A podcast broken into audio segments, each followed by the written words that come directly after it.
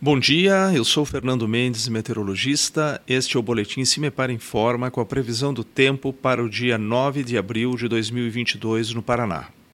No dia de hoje, áreas de chuva significativas que ocorreram na sexta-feira se afastaram da região. Esquenta mais no estado ao norte, enquanto na metade sul do Paraná espera-se uma elevação mais lenta das temperaturas por conta de uma maior presença de nuvens.